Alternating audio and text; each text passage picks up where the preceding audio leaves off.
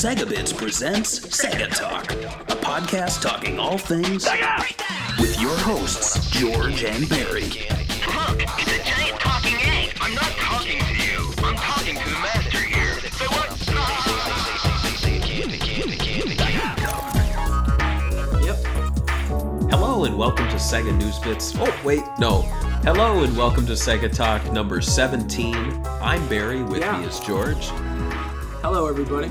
And on this very special episode, we are going to be covering a Sega Saturn. Is it a classic? It's, uh, I'd say it's A hidden gem. a hidden gem. A gem you can, it's, it's an expensive gem, that's for sure. Yeah. and uh, that's Burning Rangers.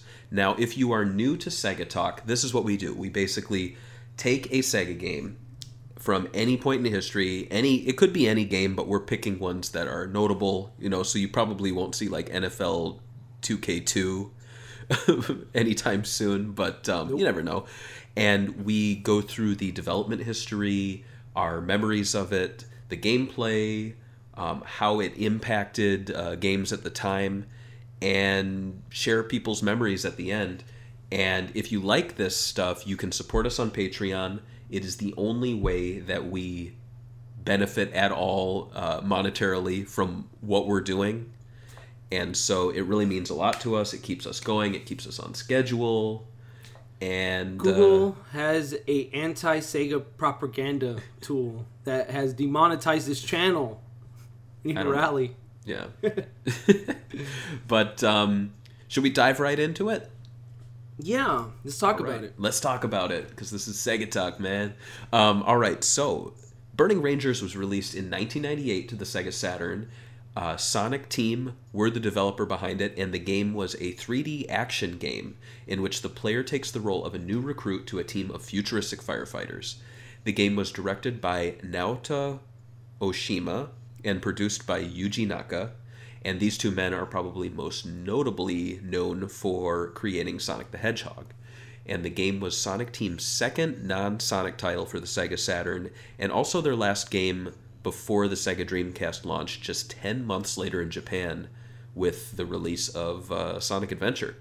So, let's talk about that. So, what are your first memories of Burning Rangers, and did you play the game on release?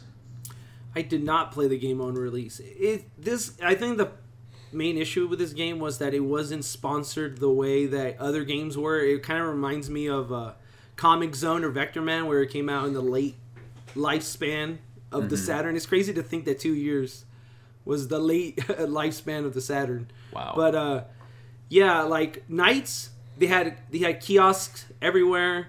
I remember the posters. I remember they had ads for it. I remember that game, and I remember playing that game and being mind blowing. And I really love the controls, and I love that they did these like 1.5D. This game was totally different. I didn't play when it came out. I don't remember ads, maybe magazine ads, vaguely. But I was like, Yeah. Power Rangers. Is this like a Power Rangers game? Uh, because it said Rangers on it. That's the only thing I could think of at the time.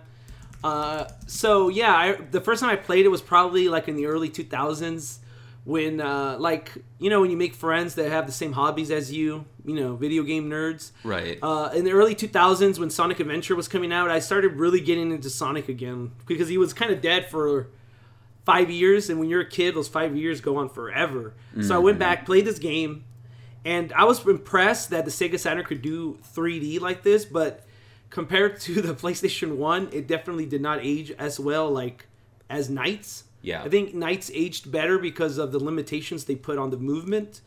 Uh, the controls on this one are way different. I remember it was like really shocking to try to get into it because I mean, when this game came out, there wasn't that many 3D games. They probably started working on this when like and the Mario 64 was probably not even out yet. Mm-hmm. So, or I don't know. Like, what do you think about it? And did you play it on release date?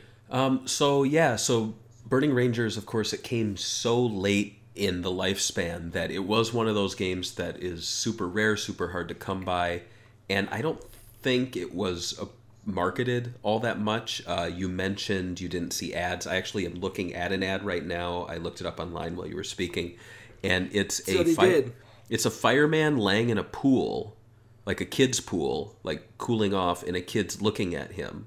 And it's taking up probably 90% of the page. And it says Burning Rangers Sega hard stuff. I don't know what that means. And and the co- the copy so and then there's four very very tiny like postage stamp sized screenshots and the cover art in the corner. And it just it doesn't do the game any justice. It looks it's using a, a fireman, like a contemporary fireman. And, and it's and I mean, do you remember the ad for NiGHTS? I, I think this is kind of goes with Yeah. the th- trend that made the Saturn fail with bad advertisement. Mm-hmm. Yeah. Yeah, yeah, and and the copy on it too. It it doesn't really make sense to me. It says, uh, "Cozy up to the blistering hellfire of Burning Rangers, the phenomenal new game from Yuji Naka, creator of Sonic and NiGHTS." Did Yuji Naka create NiGHTS? I thought that was. I mean, Iizuka worked on that a lot. That was like his baby. Yeah, but you know how it goes. in Yeah, yeah, yeah.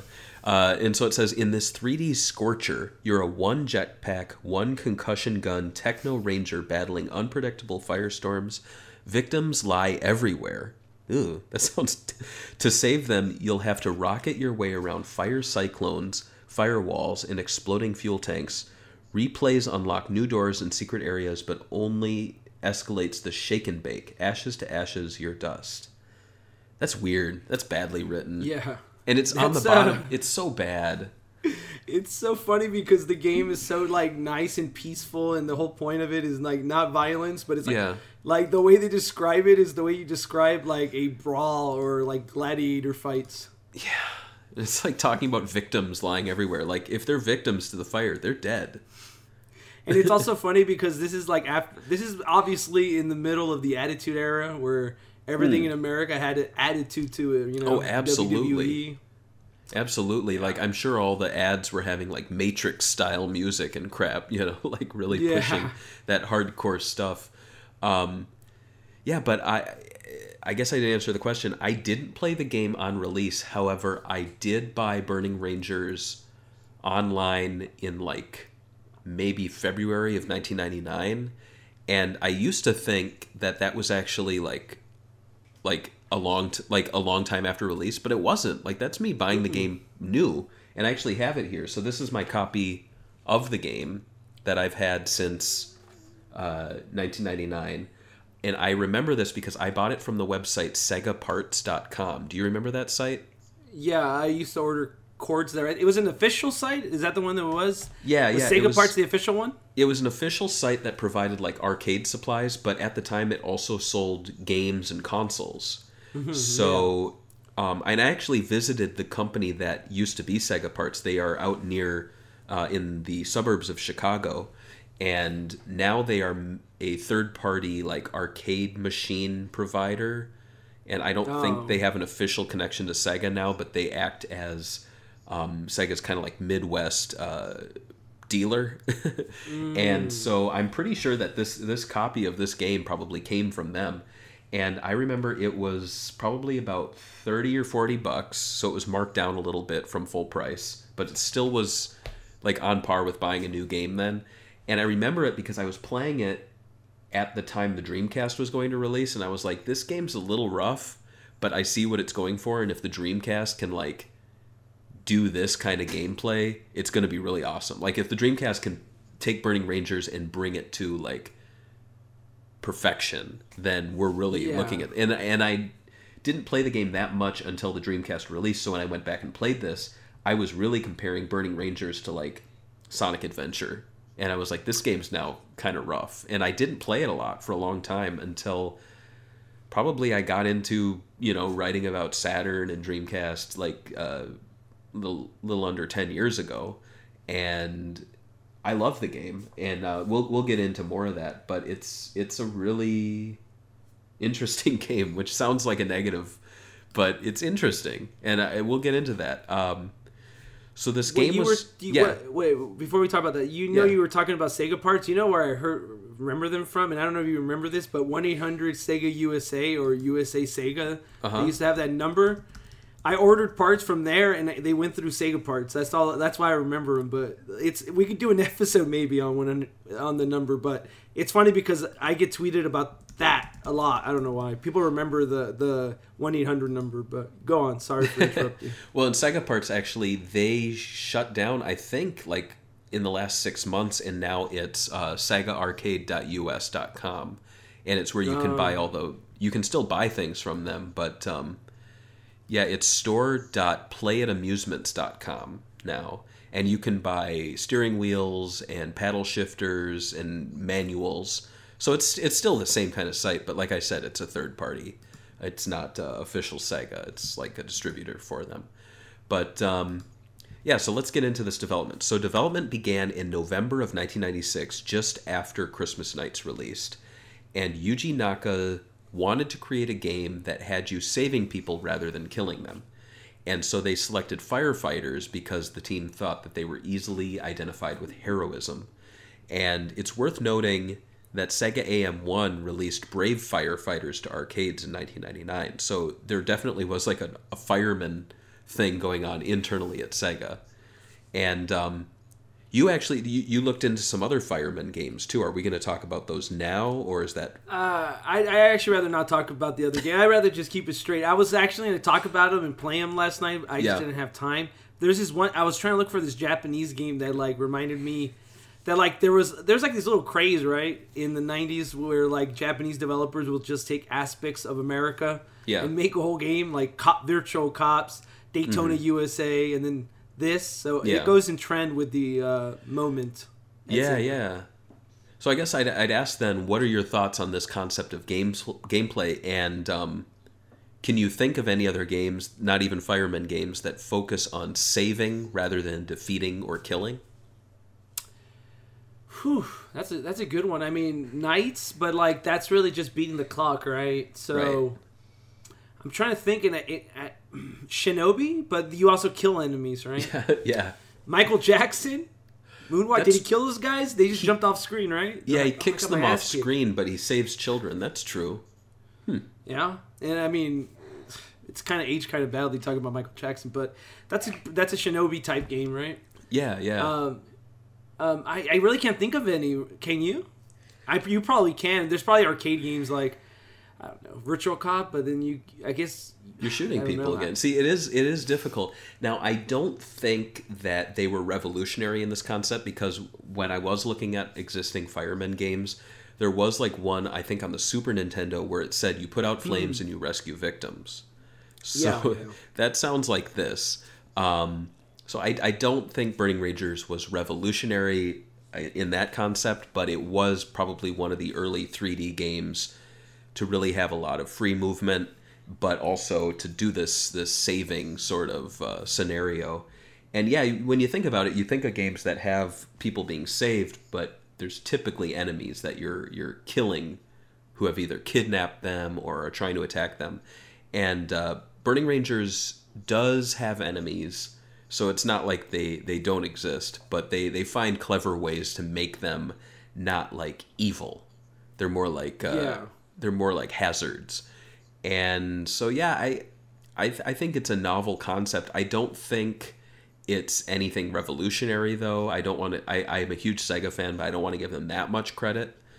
But um, it's it's uh it's I guess it's unique. It's unique enough. I will I will say for the Sega Saturn, it's really unique and in the fact that it's the one of the only Sega Saturn games that try to do a 3D platforming uh, thing. Yeah. I know they did it with like Sonic Jam, but only the sub menus. Um, so I can't really think of any other ones. I think there's like a Japanese mech game that's kind that that also kind of surprised me with the, it trying to be 3D like that. But this is like the only game that anybody really tried to do on the Saturn, and I think they Sonic Team was really working hard on this engine to sell the Saturn. Obviously, Yeah, absolutely.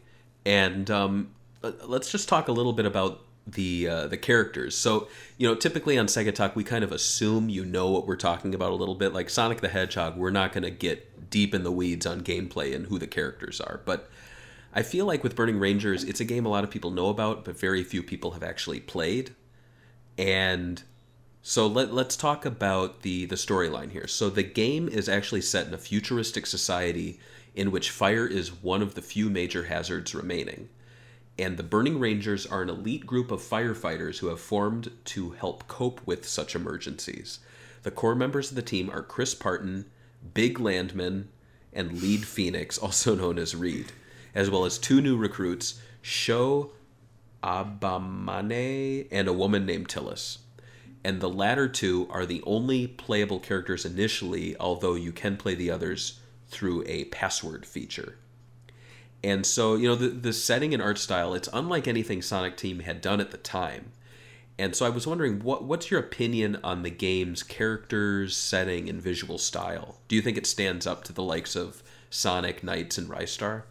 Uh, yeah, it does. I, thi- okay, so let, us talk about the obvious here, right? It- it- this is the first one to have like a futuristic Phantasy Star Online ish. Because I mean, I played Phantasy Star Online before I played this, so that was the first thing it reminded me of. Um, I really like the anime style, and yes, it was really jarring if you were a Sonic Team fan at the time, where they would do like mascot games and then all of a sudden an anime game. Yeah. That's very, very anime, especially mid 90s anime.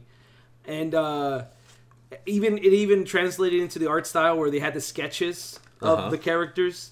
Um, I really liked that actually because it was uh, at the time I was really a big anime nerd. I think everybody in the early 2000s was into anime, right? Right. Uh, it was the rise of Pokemon and the um, rise of Dragon Ball Z and Toonami. So obviously, right up my alley at the time, and I really liked it. Mm-hmm. You? Yeah, I, I thought it was um, it was different from anything Sonic Team really did, though I would say the character art kind of reminded me of the kids and NiGHTS. It's just that these are adults, so they they're they're taller, they're a little more developed. um, but yeah, I'm just I'm looking through the manual here actually, and there isn't a lot of artwork showcased in the American manual. Like there's the uh, like you can see here there's the character profiles but they're black and white they're kind of small so it's not they weren't really pushing that anime style despite And- uh, Yeah. Despite it's that, kind of and- a trend. yeah yeah and so I, I feel like if this game came out maybe a year later they really would have pushed it like they did with Phantasy Star Online and a lot of the other games where they seemed a little prouder of the fact that it was a uh, a japanese game with a unique art style and that really goes to show you the difference of like at the time Sega from Sega Saturn, the, the guys that were advertising for that, mm-hmm. and the guys that were advertising for Sega Dreamcast. I feel like Sega Dreamcast and the Sega Genesis had the best marketing teams of Right. Sega's history, yeah and then like Sega Saturn's the worst. So that's bad. why we didn't. They didn't push it, obviously. Yeah, and um, and then looking forward, and you mentioned this, Burning Rangers has much more in common visually with Phantasy Star Online. So I'm wondering, what sort of visual similarities did you notice, both in the gameplay and in the uh, character designs? So the suits, the way they use the white, the blue, and the way they color coordinated, sort of, I think they did it way better in Phantasy Star Online. I think the art style is a lot. That I like the anime aesthetic. It's more unique. This one looks like a uh, anime you would have watched like late night on like a, on a cable channel when they were showing like Ghost in the Shell and movies like that. Um, so I think Phantasy Star Online kind of had its own more unique look, but this one has a well, like you can see the suits and stuff, and the way the 3D looks, like the way you move the camera and stuff, kind of reminded me a lot of uh, Phantasy Star Online. You could tell this is like the building blocks to what they wanted to make. Oh, absolutely. You know, the whole, for me, the whole corridor system and those opening doors and even the malfunctioning robots was Mm-hmm. straight out of, uh, what was it, Mines? I think the Mines level. Yeah, yeah. Phantasy Star, like you you play Phantasy Star Online and then you play this and you immediately see so many similarities. It's got to be this is definitely the precursor to that, in my opinion. Um, though it is kind of surprising where you can jump and fly, which is kind of something I, I wish I could have done in Phantasy Star Online. But um, I guess they had to limit things just because of the online gameplay. But It would uh, be interesting if they ever go back and do a like a new Phantasy Star Online if they added a, a chatting feature or a hovering system thing. That would be cool. cool. I know you can. I think you can jump in PSO too, but I don't know about hovering or like flying. Uh, yeah. It's interesting. Um, but yeah, the, the characters in the game they were designed by Hiroyuki Ochi, and Yuji Naka has stated in interviews that Sonic Team wanted the silhouette of the Burning Ranger to resemble a uh, angel, and so their jetpacks were supposed to look like angel wings. and you can you can kind of see that like on the on the box art here. This guy. Yeah. Who's flying Yeah, over the logo? He's got these like little jets, and yeah, they, they look like that. Uh, did you catch that in the design? no, I, I did not catch that at all. I think maybe other people did, but you know, sometimes when I play games, I'm just like into the gameplay. I'm looking at other stuff like the artwork, and people are like, "Did you notice this?" I'm like, "No, I didn't notice that," and I beat the game, so I don't know. Yeah, I, I didn't notice it at first, but then when I saw that there was a, a song titled Angels with Burning Hearts, I started to make that connection. And I think at the time, too, I was playing Virtual on uh, Oratorio Tangram, and I was seeing that a few of those characters, they would look like either angels or they would look like hostesses. So, you know, they were using these like robotic parts to um, emulate something else. And so, I mean, it's kind of beating it over the head with being like firefighters or angels. Like, yeah, we, we get it. They're saviors. You know, it's pretty obvious. And This is when like Sonic Team was really deep, though. I mean, they had the whole night NiGHTS where the, they were talking about dreams and yeah, philosophy with dreams and how it affects people, and now this one with burning, rescuing angels. yeah, you know, they wanted they wanted to really.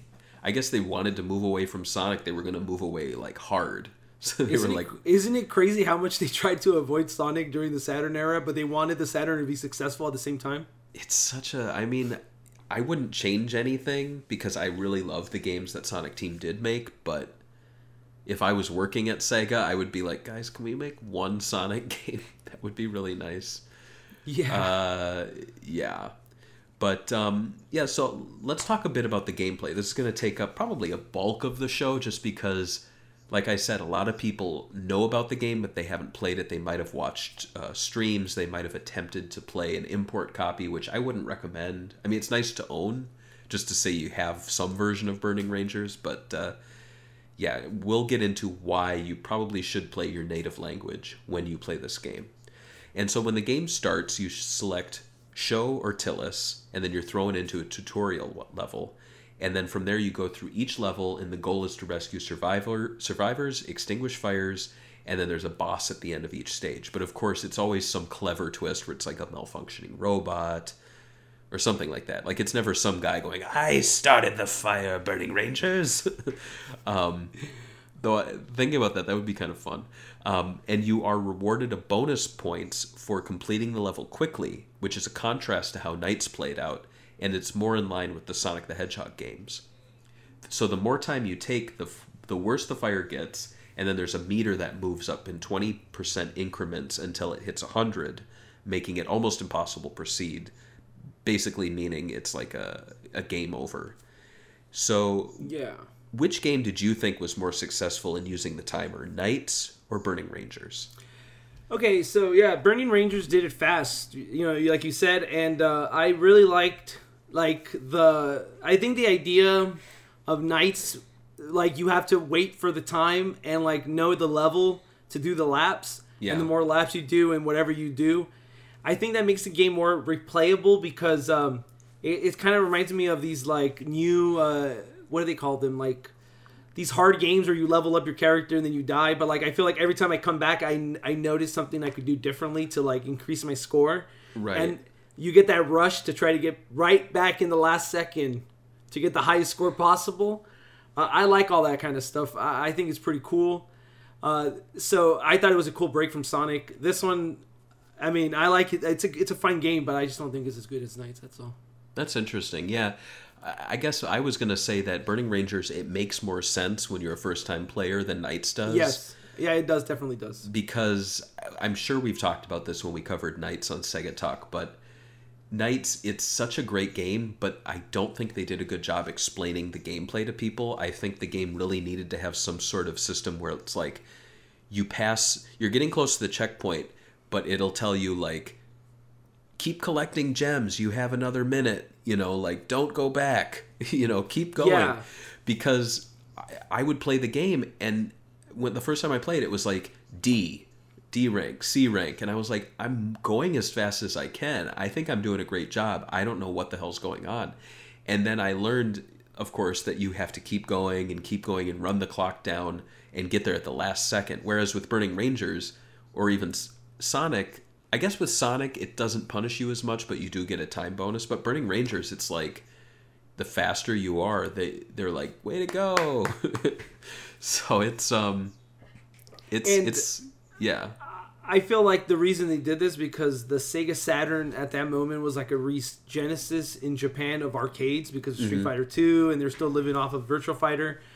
That almost every game on the Saturn just felt a little like they wanted to go way more hardcore, right? Like they're really pandering to the Japanese audience because they're the only ones buying the system and the games. right. So all these games became very arcade-like, and then when they went to Dreamcast, you could tell they put more thought into a worldwide market where like online games, uh, like Phantasy Star Online, another Sonic game, uh, you know what I mean, football games, and you know.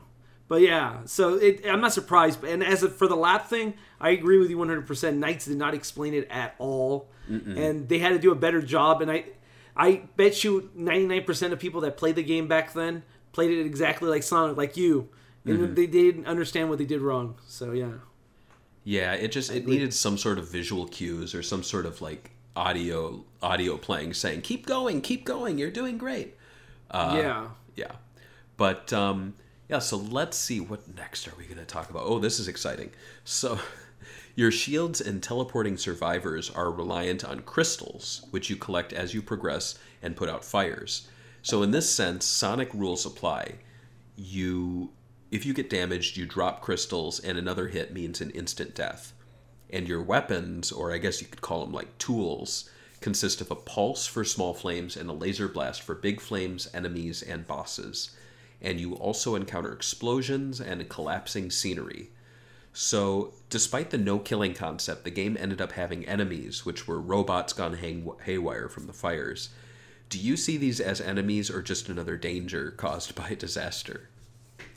I mean, let's be honest, they are enemies. Um, but I guess if you guys want to be technical, they, they are disasters caused by fire. But like, I could just make a villain that's like, my daughter died in the fire, and these burning rangers never rescued her. Yeah. Now you guys are dead, and then you have to shoot them and kill them. So I mean, I understand they were trying to make a uh, kid-friendly game or a non-violent game, which I'm cool with. But it, isn't this kind of a, a theme running with Sonic Team with NiGHTS in this game, where they were very no kill? Yeah, yeah, like the nightmares were weren't they like Not good real? dreams turned bad? Yeah. Yeah. So uh, it's like a running theme here, I guess. And I guess they had to take a break in Phantasy Star Online, where you kill a whole planet of animals. Yeah, that's true. The Boomas and they go then they went edgy with Sonic Sonic the Adventure 2, but um, Yeah. yeah, That's th- true. It's an it's interesting, but I, I guess you could say that, but you always have to have enemies in games. Yeah. They, a lot of people try to do this thing. I think now games, this kind of like idea of a peaceful game yeah. is a, a really really big concept right now with new gamers. Like there's The Witness, I think this game is called. There's Undertale where you could play it as pacifist mode, and they literally like promote the game as a pacifist, the first pacifist RPG. So it's it's interesting that Sonic Team was like basically doing this. So was like I guess Mario technically, but you do fight Goombas and stuff and do beat them, and you do punch Yos- Yoshi in the back of the head. So there's some true, violence there. yeah. So Uh, yeah, but I, I'd agree. Yeah, like the the villains in this, the enemies in this game, they are enemies. I guess the thing is though, they don't have any intent. They're not intentionally being bad. They're not starting the fire. They're just robots Victims. gone hay, haywire. Yeah, victims. You know, like it, it's like a you know a house is on fire and there's exposed electrical wires. Are you going to say, oh, those exposed electrical wires are enemies? Who's your Yeah, greatest I- enemy? you know, like a malfunctioning robot. so. And yeah, I guess you have to have some sort of like concept of being a villain or doing something evil to be a villain. Yeah, yeah. Like I, I don't believe the game has a guy who's like, well, the fires were all me. I started them all. yeah, and there there is an actual like plot to the game and ending. I don't want to spoil it here because I feel like that's the one thing that we're gonna let the game keep so that you can go in and play it. But there's like a woman and she's like Something's wrong with her. I don't know. um, but the game is perhaps most notably, famously known for its method of navigation. So rather than a map, players use voice navigation from off screen team members. And at the time, this was very unique, and it's a cool way for in game. For the game to give you an in game team feel despite the game itself being a single player experience. And this meant that the game was difficult for non Japanese language speakers who want to import, which meant Oh. you really had to play the Western release to actually use this method of navigation. Uh, have you attempted playing the import version of this game? Nope, I never. I've never like thought about even importing the game. I don't own the game, so I guess we could talk about that. I mean, we'll talk about that later because I know it's part of the notes. But uh, so no, I never played a Japanese game. I burnt the game before, and I and I borrowed a copy of the game back in the day, right? So I've never owned the game, so. I just never really wanted to play the Japanese game, but now that you tell me, I'm like, yeah, it wouldn't be playable. So I mean, it makes sense. Did you play the Japanese game, and how far did you get? No, I never did actually. I'm surprised I didn't, but I guess it's because I bought this so soon. Otherwise, I probably would have imported it. I've read a lot of people saying, you know, it's it's worth doing a walkthrough, but I think a walkthrough would ruin the game because it would be like you'd read turn left, turn right. You know, it's just it it kills the whole sense of discovery and of navigating through these like flame-filled corridors. I do know that some of the tracks are different in the soundtrack, but I mean, I don't know if there's like any bosses or anything that they changed. I, I'm assuming no. I yeah, I, I think no, but yeah, the uh, I think the lyrics for the music was in in Japanese, so there was Yeah. that. But um, another thing is that you know while you were after your first playthrough, you could go back through the game, and it was a random generator that mixes up the order of corridors. So basically, there were, I think someone did the math, so it's three thousand one hundred and twenty-five unique maps, and because of this random nature, the import version is largely unplayable in this mode because you're completely lost. You can't rely on a walkthrough. You know, you're just going to be going around dying and guessing, unless Yeah. unless you maybe learn what right and left and all the you know learn like rudimentary Japanese. But um, To be honest with you, with the prices in the U of the U.S. and PAL version, you're probably better off just learning Japanese. the Japanese true. You could probably, for the amount that you spend on this game, you could probably take like an online class in Japanese uh, direction finding.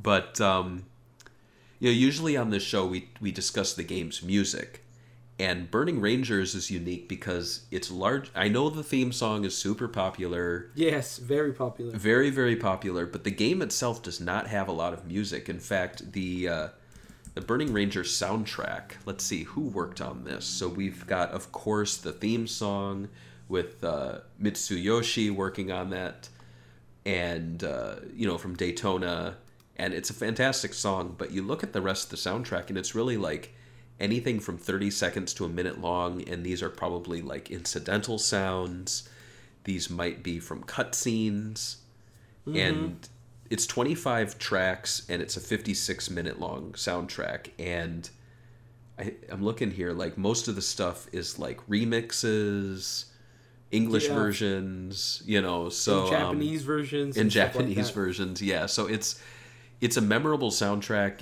in in the beginning, but after that, it's a very quiet game. And the reasoning for this, of course, is that you are meant to be going through and listening to the navigation, listening for sound effects and audio cues for explosions, and in turn, it makes it a very uh, in my opinion, it makes it a very like uh, engrossing experience. It feels, especially if you're wearing headphones, you kind of feel like you're there. Did you think this enhanced the game's tension, or do you think it actually made it kind of boring? I thought it kind of made it kind of boring because I, I actually remember when I played the game, I was thinking to myself like, man, they must have ran out of budget or got rushed that they didn't finish the the music in this game or fill it out because like one of the first things you think of when you play a Sonic Team game is how much effort and time and whatever they put into the soundtrack. Yeah, And like you said, right when you start up, it's all upbeat lyrics, it, it's you know epic. You get into and it's like not really that much uh thing, not really that much music going on. So that was really jarring. Yeah. Uh, but it's also like the soundtrack. I really I do like the.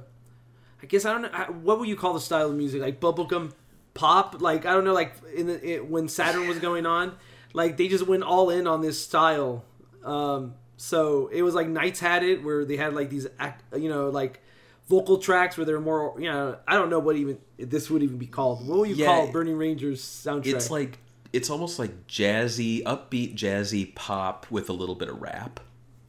yes. You know, because it's like, who's the one for you to count on? you know, Yeah. but then it's like, which is total like jazz riffing, like so It, it's uh, really cool. It's really cool the tracks they did do like that. Um, yeah, which is like I just smile is another one that's like an like has uh, lyrics I think, but um, it's just not. I don't know. Like I don't think it worked. I think they should have just put a soundtrack. I I don't know. I, I think they're just trying to be a little edgy there because I I really like NiGHTS because the music is really memorable and I think it makes the levels more memorable. This mm-hmm. one I think is a little less memorable during gameplay moments because of that, in my opinion. yeah. What do you think?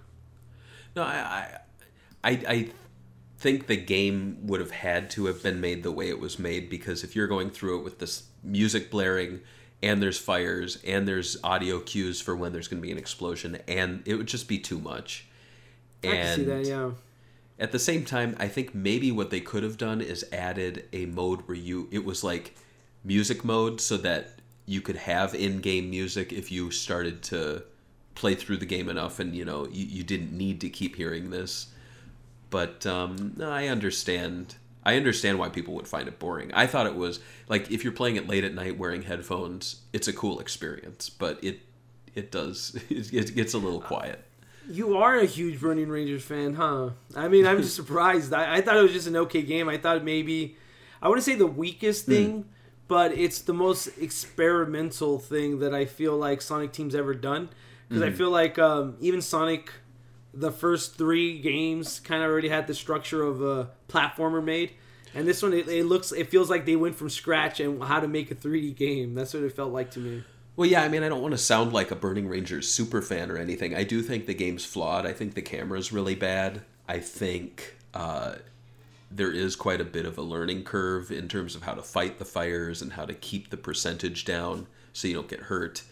Um, and I just, I, I, I guess the reason why I like the game so much is it's very rare to find a fully 3D platformer on the Saturn that's exclusive, and this is one of them. And I And think it is all- exclusive. yeah, and it's it's interesting too because you're playing a 3D Sonic Team game, like, and I know NiGHTS was that, but NiGHTS was more 2.5D, and the 3D sequences were kind of pretty pretty light. Like you were getting attacked almost instantly when you were ru- running around as the kids. So it's it's cool to play it as a like moment in Sonic Team's development history as both a Sonic fan and as a Phantasy Star Online fan, but I I do think it's not Sonic Team's best effort. I like it more than Billy Hatcher. Yeah, and I yeah, like it yeah. I like it more than some of the lighter games like you know, like ChuChu Rocket, I can't really compare the two. One's a puzzle game, but if I had to choose between the two, I'd, I'd maybe say this game's a little better just because there's a there's a lot more going on in it. Yeah, but there is. uh, you know, Samba de Amigo I think is a better, a better game than Burning Rangers though, and we'll we'll talk a little bit about that soon. But um, I wanted to talk about so Burning Rangers. It was released at the end of the Saturn's lifespan, making it a very very rare game. And I was actually surprised when I looked up the prices before writing these notes. Um, current eBay listings for the U.S. version were not even appearing when I was searching. It was only the PAL versions, and the PAL copies are selling for three hundred dollars or more complete. Wow. Uh, what what's your thought about that? I like I told you. You told me like, oh, this is you posted your list of uh, retro games you have. Your Yeah. and I was like, you had like fifty two. Am I right? I don't want to misrepresent you. Yeah, I have about games. I have about fifty Saturn games. Okay, and I was telling you if those are all U.S. games, you could basically uh, run for president just on the interest you'll be making on the games in the future. because I mean, they just got so rare. Like it, it feels like it was crazy. Because I remember when I was younger, you know, you could go to like a yard sale and people were like, "Please get rid of these old games. We don't want none of it. I don't know what a Sega is anymore. Just get rid of it." Yeah. And now it's like everybody wants it. Everybody's going online. Everybody's I we get people on our Discord telling us, "Oh, I just bought this game for full price," and it's insane to me Yeah. that you know there's a market of people actually paying this stuff. But it is a good game. I, I don't like paying more than it cost when it came out. It, it really irks me. It's- Yeah. Very rarely do I do it. Uh-huh. Um, and I'm still looking for a deal on uh, Burning Rangers, but one day I'll find it and I'll brag. Yeah, yeah. This this game it really shot up in price. It I feel like at the time when I was like putting my collection back together and I was looking it up, I feel like this game was maybe 150, and that's like 10 years ago. Now it's 300, 350, and it's not worth it in my opinion. I feel like uh, like an epic RPG with multiple discs is much more worthy of that price point because you're paying for like hours and hours of gameplay. But like this thing, like this this game right here is worth more than going out and buying a Nintendo Switch right now, which can play hundreds of games. So would you would you rather spend three hundred fifty dollars just to play Burning Rangers, or would you rather spend three hundred fifty dollars on like a PlayStation Four? You know? Yeah, and and retro people that just play retro games would probably say I value having a game because they feel like in the future they'll go up in price, right? So Yeah. in the end of the day, they really want it, they're gonna have to pay for it. Uh, maybe That's true. So I, I think some games will drop in price. I think this one will not because the U.S. version just had limited run copies because of the way Sega of, Uni- of America was. They just wanted to get rid of the Sega Saturn and move on to the Dreamcast. Yeah. So I, I can see why it's rare, and it's a Sonic Team game, so that's didn't get a law. It wasn't popular. Even Yeah. NiGHTS, in my opinion, is overpriced for what it was when it came out. Like it was every everywhere. I remember everybody had that game, A- or anybody that played a Saturn played NiGHTS. In my opinion, Yeah. at least. Yeah. Do you think they should re-release the game? Yes, yeah. I know you said that you like it that it's a Sega Saturn exclusive. Right. But I would love to see Sonic Team, uh, not modern Sonic Team, but you know, get some of the older people and like I don't know, rethink the game. Not rethink the just the controls, right? Like, I want to see what it would feel like, you know, with a joystick and just more modern. yeah. And uh, maybe emphasize more on speed and fix the draw distance and little things like that that I had issues with. Mm-hmm. And then maybe have like a retro mode where it goes back to what it was before. That would be pretty cool. I could see M2 doing that, though I feel like it would be a very big project for them. They haven't really Yeah. done something on this scale, but For sure. I, f- it's I feel like once Sega ages wraps, they should really start focusing on bigger titles like uh, Revenge of Death Adder, Burning Rangers, Panzer Dragoon Saga, like games that have not received re-releases since their original release that are super rare people haven't played them and call it some like give it give it a new collection name like Sega Elite or something you know ah, Do we need another Sega another Sega true. classic name? Like we have so many, like Genesis Classic. What was the other one? Like the Sega Heritage. Heritage. There you go. Yeah. It's just like I'm like, dude, just keep one name. Then it's like Sega Forever now on mobile. So it's like it's just going and going. That's I would like. I would. I agree with you. I think there's a lot of big games. It's kind of interesting that Sega ages on the Nintendo Switch has stayed so underground. Like two Puyo Puyo games, two Yeah. Thunder uh, Thunder Force games. yeah What?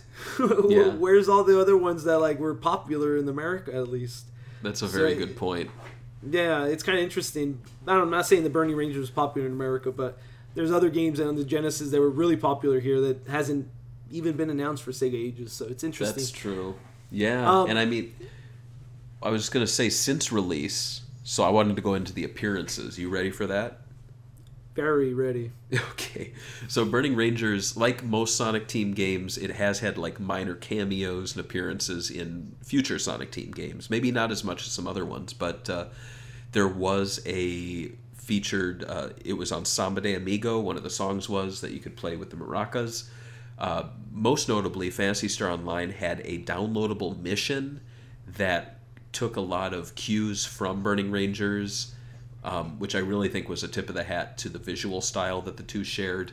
And Yeah. then I think most recently the big one was All Stars Racing Transformed having a Burning Rangers track.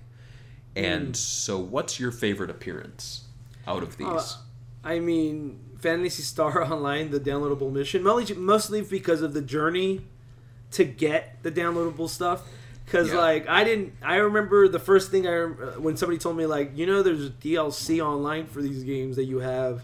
Yeah. First thing I did was like I grabbed my Sonic Adventure disc, I grabbed my uh, Phantasy Star, and I and I grabbed all the games I had, and I was just all right figuring out which ones I could download, and then I started figuring out you could download saves and stuff. That changed everything. Yeah. Like it was so nice. I, I, like that's why I don't know. Like it's just so crazy that like Nintendo is uh, they they like have protections on saves and stuff. So I really liked it. It was like Wild West back then on like downloading tags, download like just the idea of downloading missions on Phantasy Star Online because I was obsessed with the game Mm-hmm. led me to this world of modifying your game, and that was like my first experience into modding, modding, I guess, and downloading and like Wow.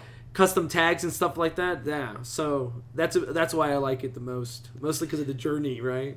That's really cool. Yeah, I I would have picked the Phantasy Star Online DLC too, but for I guess reason most people would, where it's like it's free additional content. Though was- I I was a sucker for like any like Easter egg Sonic Team thing, so I loved uh, my my uh, mag was the uh, uh, ChuChu mag, the ChuChu Rocket mag. Remember the mouse? And he would he would float on your shoulder. Um, and then I think there was a Kapu Kapu one as well. And I, I remember there were burning knuckles, and I don't remember if that was something that you received with the the completing the PSO quest. I'm not sure, but Yeah. um, it, it was just it was really fun at the time because again eh, for me it was like revisiting Burning Rangers, and for other people it might be like a little taste of a game they've never played, and it was cool. It was free too. Like all of the Dreamcast DLC was free, which I, I never I never seen anything that they charged for. That's actually Yeah. another interesting point that you make, right? It was all free. Uh, online access was free, so Yeah, Wild I mean, version two had the the you had you did have to pay, but it was so cheap. It was like nothing. five bucks. It's a couple Yeah. bucks, I think. Is what it was. It's like one ninety nine. really nothing. People complain too. People complain now. Like imagine being like you get to play online for two dollars a month. You know. Oh boy. Yeah. Easier times, better times. Um, and you know, to wrap things up, talking about Burning Rangers, since the game's release, Sonic Team went back to mainly Sonic titles. They had Sonic Adventure, Sonic Adventure 2. However, we did see stuff like Phantasy Star Online and Billy Hatcher. And uh, those released, and then Oshima and Naka left the company. And it really was the end of an era for Sonic Team. I know Iizuka was still there, but you you look at, you know, Sonic the Hedgehog 1 all the way through to Ristar and the Saturn stuff and those weird games like Billy Hatcher. And I, I really felt like there was still this spirit of Sonic Team alive, and things really changed once uh, once they left after, I guess like 06, right? Like during 06 Yeah. was kind of the the time when things just fell apart for the team. Yeah, it was. It's so crazy though because it was like a, a culmination of like a lot of things. You know, like developing in HD for the first time, developing on the 360 on the first time, and then having the cell processor on the PS3, and then uh, it's Mm. just crazy. And then trying to reboot Sonic at the same time. Yeah, yeah, and Crazy you know, I times. so I'd ask, uh, what impact do you think Burning Rangers had on Sonic Team games after release? And in the I- notes, I did put a few hints. Well, I, I, I didn't even look at the notes on this part, but um, obviously, Phantasy Star Online. I said that in the beginning. The way that it feels when you move around, the caving you made, you mentioned. Mm-hmm. Um, even Sonic Adventure, I feel like a lot of that um, 3D feel, like oh, they really got their toes wet in the 3D. Uh, not just platforming and jumping and moving around, but just you know the idea that they can make that kind of game because Yeah. NiGHTS, well, like you said, was 1.5D. They played it safe. They're like, we know what we're good at. We'll keep it in that perspective. Yeah, Um, and I think it really paid off on the Dreamcast with the extra power it had because it Mm. was easier to make 3D games on there. So yeah, they re- that game really made them jump, and you know, that's why I think Sonic Team was probably one of the best developers on the Dreamcast, or at le- top three at least. I mean, there was Oh, a lot absolutely. of uh, big boys back then. I think um, another game to benefit from Burning Rangers uh, development was Sonic Adventure 1 and 2 with the treasure hunting. I hmm. think that probably either borrowed some tech or borrowed some ideas or development processes from Burning Rangers because you especially I think with the Sonic Adventure 2 treasure hunting, it did have a very Burning Rangers vibe because there was a lot more I don't know what I want to say. It didn't feel so random. Like you weren't just like running around looking for random gems. There was more of a process to looking for them. There were more better hint systems, and Yeah, especially I remember um, uh, Rouge the Bat had a level where she was going through these like the pyramids, and it felt like Burning Rangers because you'd go from room to room, and there would be hazards. Uh, And I remember certain rooms like would turn red, and then you'd have to like fight the hazards. So, you know, it, it's not overt. Like I guess you could argue maybe that it it might not have had any connection to Burning Rangers, but I really felt that. Did you see that at all? Uh, I, I mean, in like I told you, like I just feel like the way the camera moves and like just the little things, the way the 3D worked in them. I did. I did never s- meant that, but now that you mentioned it, I kind of see what you're talking about.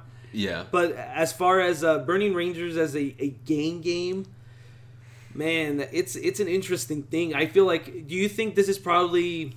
I want to say for. I'm not going to say forgotten because if you posted, hardcore fans will come out and they'll talk about it. I'm pretty sure this is mo- more known than most Sega games that I love personally. Yeah. It's like Outrun probably. I mean, no, not Outrun. I think Outrun's more popular than this, but outside of like Ristar, I think Rest. Which one do you think is the mo- least popular game they have? ChuChu Rocket, maybe. No, I think ChuChu Rocket's pretty popular because of the iPhone revival with the game. But I probably would say Rub Rabbits. Yeah, yeah, Yeah. And People that's more recent. And that's more recent, and I think people even forget Sonic Team was behind that. But I, I'd maybe say, yeah, Rub Rabbits or um, Billy Hatcher, I think, is less popular, less known than Burning Rangers. And they try to push him so much. Remember, like every game for a while was like Billy Hatcher Yeah. has three tracks in Sonic All Star Race. Like, why does he have three tracks? What is because this? the the developer liked them. Like someone on the team like loved Billy Hatcher, and that's all it takes. Yeah, that's what That's I've noticed with. Sonic Team, right? That if the people still working on the franchise are there, they start mentioning them more, which I think that's why you said Phantasy, the Dreamcast stuff had this uh, Easter eggs like in Phantasy Star Online, Mm-hmm. and now like Sonic Forces came out. I mean, Sonic Forces didn't even have a uh, Burning Rangers uh, item. Like they had a bunch of items Yeah. that were just nonsense. They could have just did a Burning Rangers shirt or something. I know, I know. I'm sorry, but uh, and then there's there's before. Are you ready to wrap up? Yeah, I'm ready to wrap up. All right. So Burning Rangers, they had, and we didn't talk about this. I'm sure people are like screaming, "Why didn't you mention it?"